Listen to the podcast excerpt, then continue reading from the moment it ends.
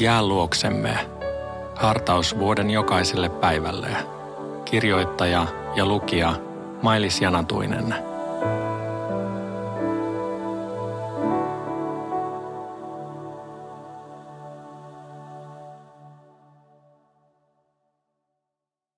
Luukas 1,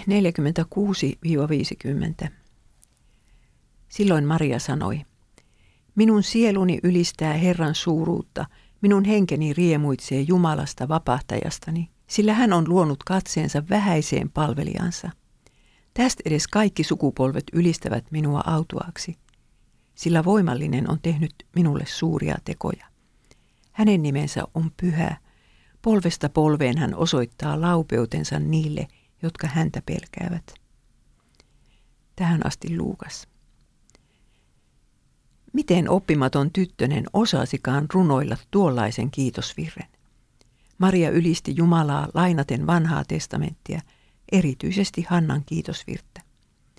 Samalla hän teki raamatun sanoista omia sanojaan.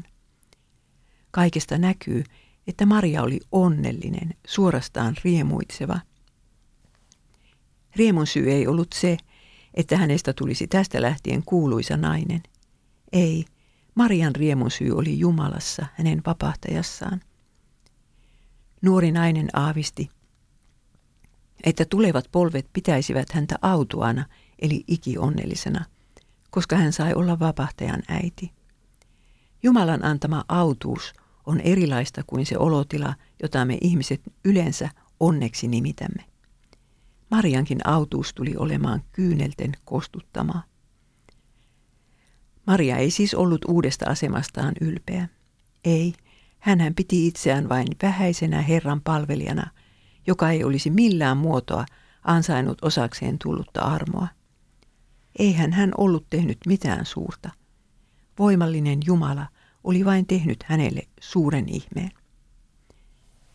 Me ihmiset olemme luonnostamme ylpeitä, koska se on osa meidän perisyntiämme. On todella vaikea olla nöyrä. Ihminen, jolla on mielestään jotain ylpeilemisen aihetta, halveksii muita ja painaa heitä alas. Se taas, jolla ei mielestään ole mitään kehumista, kärsii alemmuuskomplekseista ja kadehtii toisia.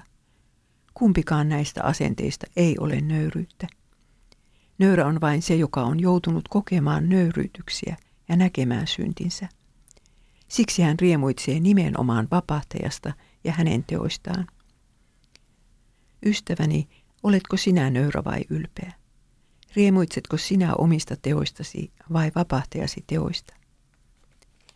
Rukoilemme virren 537 sanoin. Nöyränä kiittää Anna, kun kaikki myöten käy. Toivoni sinun panna, kun apua ei näy. Tahtoosi tyytyen, saan ottaa ilon vaivan, näin kädestäsi aivan, tien tiedät parhaiten – Amen.